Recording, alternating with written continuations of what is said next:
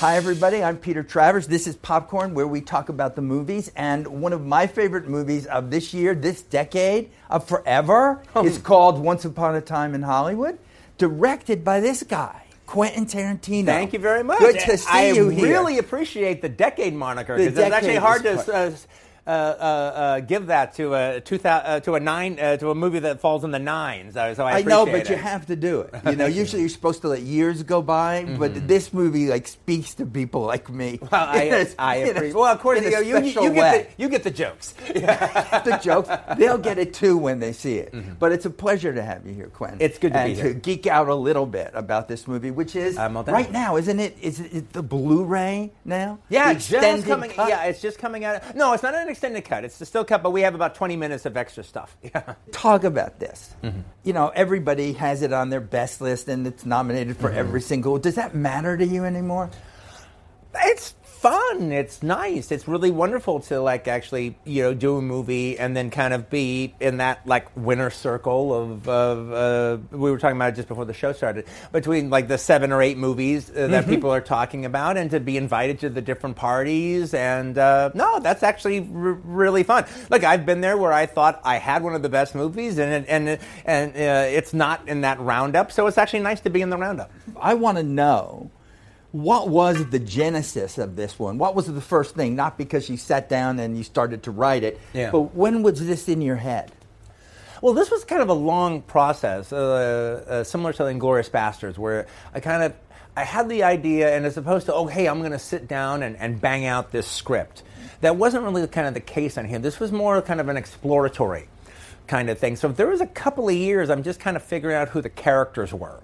And I wasn't in any Uh, hurry to sit down and, and write a movie script. Even like my very first couple years of writing on it, I wrote it as a, a novel, or at least a couple chapters as a novel in an exploratory way. And then I, you know, I even wrote the like the uh, uh, uh, the Al Pacino scene in Musso and Franks. I wrote that as a mm-hmm. one-act play at one point, and not because I was planning on doing it as a play or even planning on doing it as a novel. I didn't know how I was going to do it, but it was more an exploratory writing exercise. But the the initial Uh, um, I guess genesis of the whole thing was um, it was a while ago. I was I was making a movie, and I was dealing with a, a, an older actiony kind of guy actor, and uh, I'm I'm doing the film, and then he comes to me, and he goes, you know, Quentin, uh, um, I have a stunt double, and he's been my stunt double for about nine years now. Now I haven't busted your balls about it because there's not really anything for him to do in this. But there is that gag coming up on Thursday. He, he could do that. So if you wouldn't mind, maybe we could, you know, uh, it'd be a nice thing to throw him something, and he could come on Thursday and do that thing, and that would be it would be good for me, and he, he's good. You'll like him. And I was like, yeah, yeah, sure, no worries. So Thursday rolls around, and he shows up, and he does a great job with his stunt, no worries. But anyway, the day's going on, and part of the thing about about their relationship is like it, you can tell, and it's been going on for nine years, you could tell that there was a time that this guy was the perfect double for the actor. Perfect. I mean, you could have shot close-ups with the stunt guy, and they, they would have passed. This time was not that time. They had kind of grown in different directions to some degree or another. And, uh, and you could tell that this was like maybe the last or second to the last thing that they'd be doing together. And I kind of glance over, and I see the two of them sitting in director's chairs on the set, talking. They're smoking cigarettes and just, you know, shooting the breeze. And and naturally, since one guy is the stunt guy of the other guy, they're actually both dressed in identical costumes, which is, you know, that's the relationship. That's what, that's yeah. what they do. Mm-hmm. And, like, the stunt guy has got his hair done in a cockamamie way that, like, resembles the actor, and they're both wearing the same costume, and they're smoking cigarettes. And I'm kind of watching them talk. And I'm seeing the whole nine years of their relationship. And I know that this is the tail end of it. Mm-hmm. And I'm watching them talk, and I'm like, wow, these guys have been buddies for a long time, and they've been working buddies. And it's an interesting friendship because, yes, I'm sure it's a friendship, but one is working for the other. So mm-hmm. there's a subservientness implied in all that. But, you know, an actor does a lot of movies, all right? On this movie, he knows the director and he's friends. And in this other movie, he knows an, uh, an actor or two and they're friends. But there's a lot of movies he doesn't know anybody until he gets to know them. But the stunt guy, he does know. Mm-hmm. And that's his little buddy on the set that they can talk and, and, and B S with each other. And so I'm sitting there watching this relationship as they just kind of talk to each other, sitting in their director's chairs, dressed identically to each other. And I thought, wow, that's an interesting relationship. If ever I do a movie about movies, about the making of entertainment, that could be an interesting way in, the relationship between an actor and a stuntman. And it is, and it was. Thank you. I have to show this clip now because it goes right to what you were saying. Let's just look at that. Perfect. Did you just come prepared for that? I just knew this clip and you were going to no, play No, I have no idea it? What the clip is. I, I can it's guess, Leo I don't and know. Kurt Russell. Let's run that clip. Let's see it. Nothing is happening. Oh, I'm asking you to help me out, man. If the, if the answer is no, the, the answer is no. Not, not no with excuses. Hey, man. This ain't a Andy McLaughlin picture, you know. And I can't afford to hire a bunch of guys that smoke cigarettes and sit around talking to each other all day on the chance that I might use them. I got a four-man team here, Rick. If I need more than that, I got to get it approved. And, you know, I, I, I got to look after my dudes. Hey, hey and, and if your dudes were a better match for me, I'd say, oh, okay, you got me. But, but, but th- that's not the case, and you know it. He, he's a great match for yeah, me. Yeah, yeah. No. Hey, you could do anything you want to him. Th- th- throw him off a building, right? Light him on fire. Hit him with a Lincoln, right? Get creative. Do whatever you want. He's just happy for the opportunity. Rick? Yeah. I don't dig him. And I don't dig the vibe he brings on a set. Oddly enough, it's actually funny. Just even me telling that little story and watching that scene, mm-hmm. that actually ended up being very moving. Actually watching, like, you know, uh, uh, Rick... fighting for his guy. He was. He was All like, right, really, you could do anything. You could beat him up. Yeah, it's okay, like, but he you know, needs it's to like, be in it, this. It's not a do re jour anymore. That his guy's going to get hired. So he's got, you know, he's got, he's got to talk the talk. He's got to convince the stunt gaffer to do it. You know, he does. Good, good for it, him. Now we're in that world of Sharon Tate and the Mansons. Yeah, yeah. You know, was that always what you wanted to have as part of this? You yeah, no, that, to background no, that, it with this? Well, there was always part of it. One, because I liked the idea, for a couple of reasons. One, I liked the idea of exploring the character of Sharon Tate, who, through the sensationalism of the circumstances and the sensationalism of history, has almost been reduced to a... Uh, uh, an extra in her own story to some degree.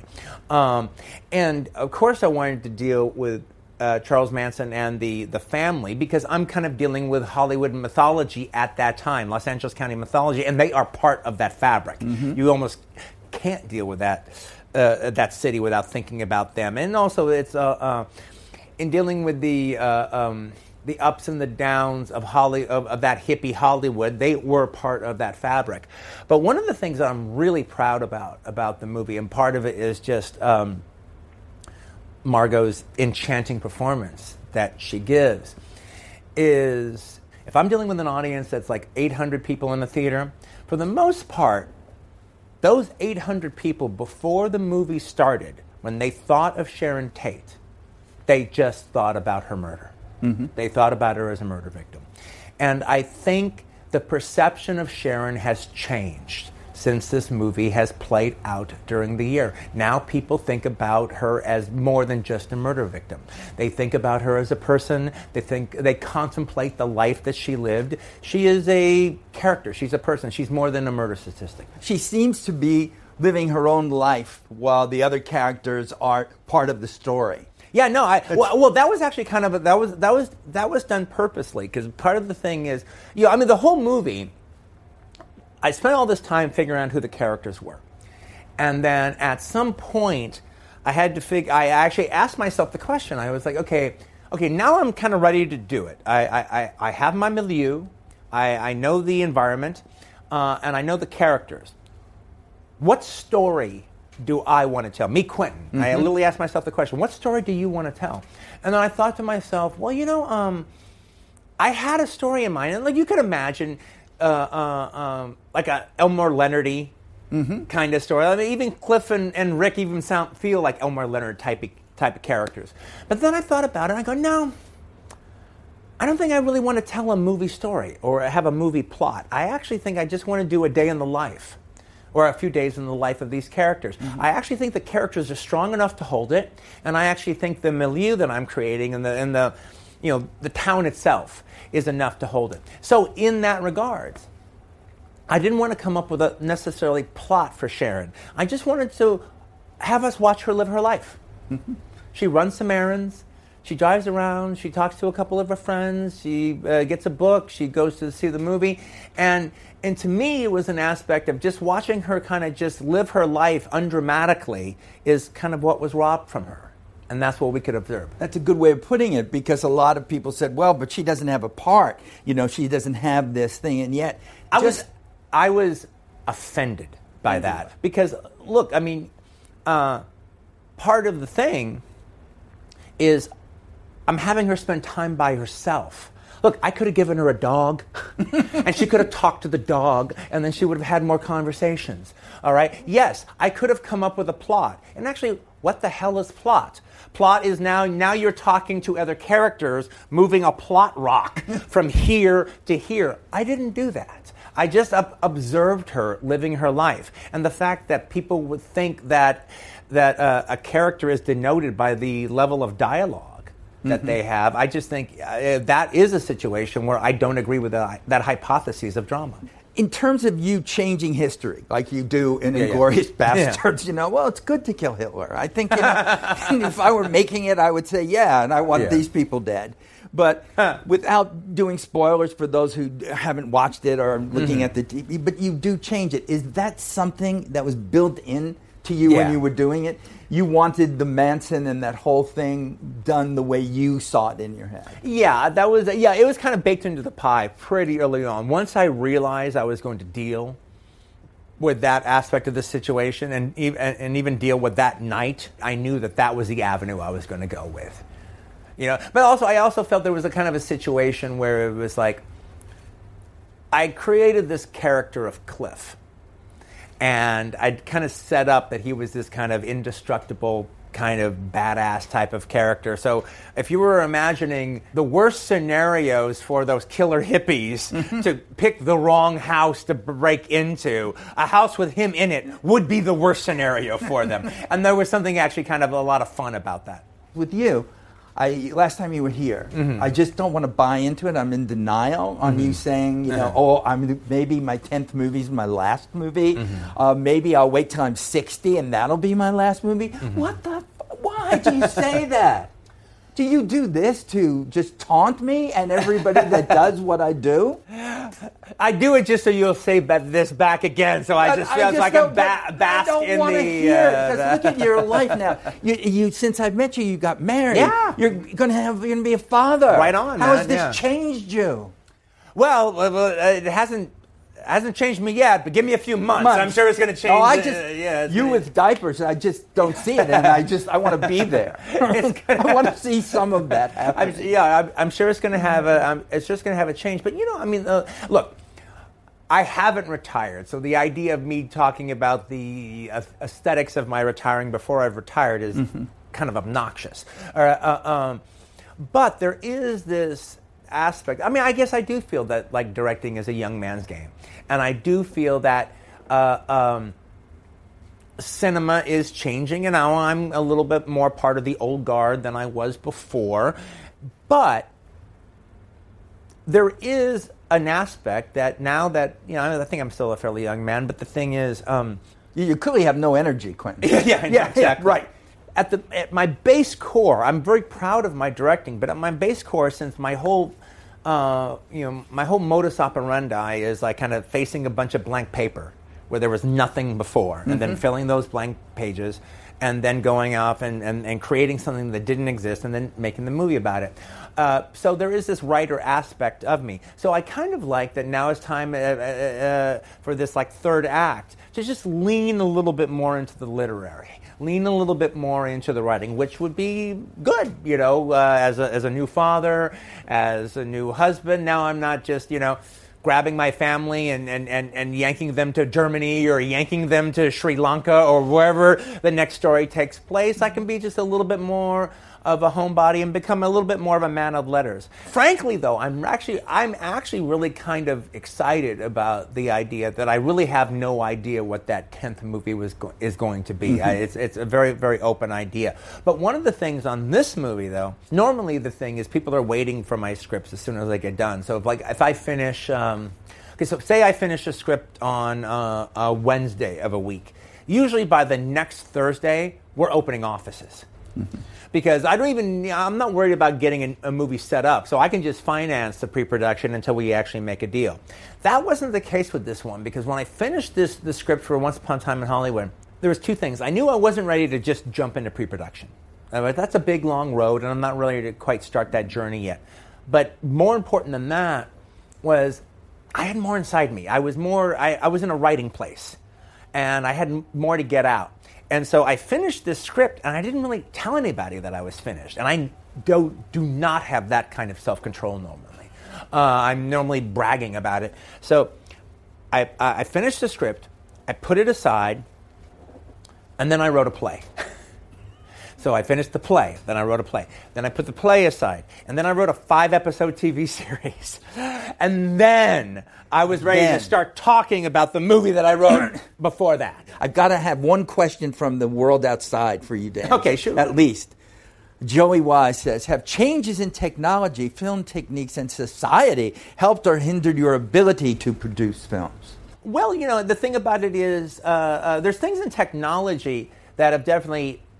help movies, and I think there's things in technology that have hurt movies, but you don't have to, you know, but you know, but if you pick and choose, yeah, you know, from the buffet table for what you like and what makes things better, and um, uh, and you ignore the things that you don't want to do, uh, then yes, but like you know, but like, you know, but just to give you like a more historical example or something, uh, I mean, one of the things I'm really proud about in in uh, um, this movie was uh, when it came to recreating a living, breathing Los Angeles, that we were actually using the real Los Angeles. Mm-hmm. All right. When it came to recreating this this world, uh, we didn't do it via green screen. We didn't do it via uh, uh, C G I. We built. We built. We art directed. Uh, you know, like for something like Hollywood Boulevard, look, we had to get all the uh, uh, uh, shop owners to sign off on it. We had to get the whatever the Chamber of Commerce or whatever mm-hmm. to let us do it. And frankly, in a world where it's easy enough to do it digitally, uh, we didn't have to convince the studio to let us do it. They kind of knew that that was kind of part, that was baked in the pie. But they didn't give us, they didn't give me a problem about it. And and they could have. They could like, wow, why are you spending all the money to do that? We can just do it this way. All right, but they didn't. They realized that that was part of the aesthetic. That was what it was. And, uh, you know, like when, uh, um, um, uh, but but that is... You know, that's unusual. I always got a kick out of that Cannon movie that uh, Toby Hooper did, uh, Life Force. Mm-hmm. And so I was watching the D V D for Life Force, and they had a little making of. And they were talking about Life Force, made for Cannon Pictures, all right? And I'm watching it, and, like, the making of these enormous sets. I mean, just as big as two football fields, like in an you know, airplane hangar. I mean, sets that they would never build today. And this was that was a day when they... Built. They built. All right? They you watch like Cutthroat Island, and you're like, "Oh my God, this is the most opulent movie ever Where'd they made." They find these people right? to build yeah. this, to yeah. do this. Well, you built it, Quentin, and yeah. so you know, we're all excited that you did. Thank and you, Peter. Want to continue to have you do that. As you know, though, we haven't talked about that one aspect of the movie that I always end with, which is song. The music that you have in this movie is incredible. Oh, thank you. So I need something from you mm-hmm. that's from this movie. That suggests everything that's in. There was so many songs. Well, you know, I actually think probably the one that actually plays the most, I guess, like a theme would be that Jose Feliciano version California of California Dreaming. Dreaming. Yeah, not the Mama Cass. Yeah, not the Mama Cass. Do your Cass best, line. Jose Feliciano. Oh, the leaves are brown and the sky is gray. That's great. Perfect for him. Yes. I actually heard a critic actually wrote uh, uh, when the film came out. They were talking about how how like how both mournful and almost sinisterly ominous that song plays, and they said it was almost like the theme of Vulture Circling's Yellow Drive. Wow. That's it great, does have that, a little. That, that's a great critical. Uh, it really image. is. It's yeah. like uh, they are doing that. Thank you, my friend. Peter, thank Always you so great much. Always great.